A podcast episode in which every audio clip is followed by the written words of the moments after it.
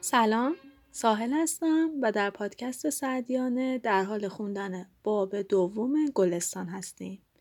رسیدیم به حکایت پنجاب و سوم. شبی در بیابان مکه اونقدر بیخواب شده بودم که دیگه نمی‌تونستم راه برم. سرم رو زمین گذاشتم تا بخوابم. به ساربانم گفتم دست از سر من وردار.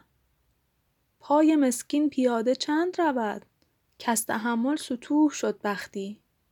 تا شود جسم فربهی لاغر لاغری مرده باشد از سختی ساربان برمیگرده میگه ای برادر حرم در پیش است و حرامی در پس اگر رفتی بردی و اگر خفتی مردی.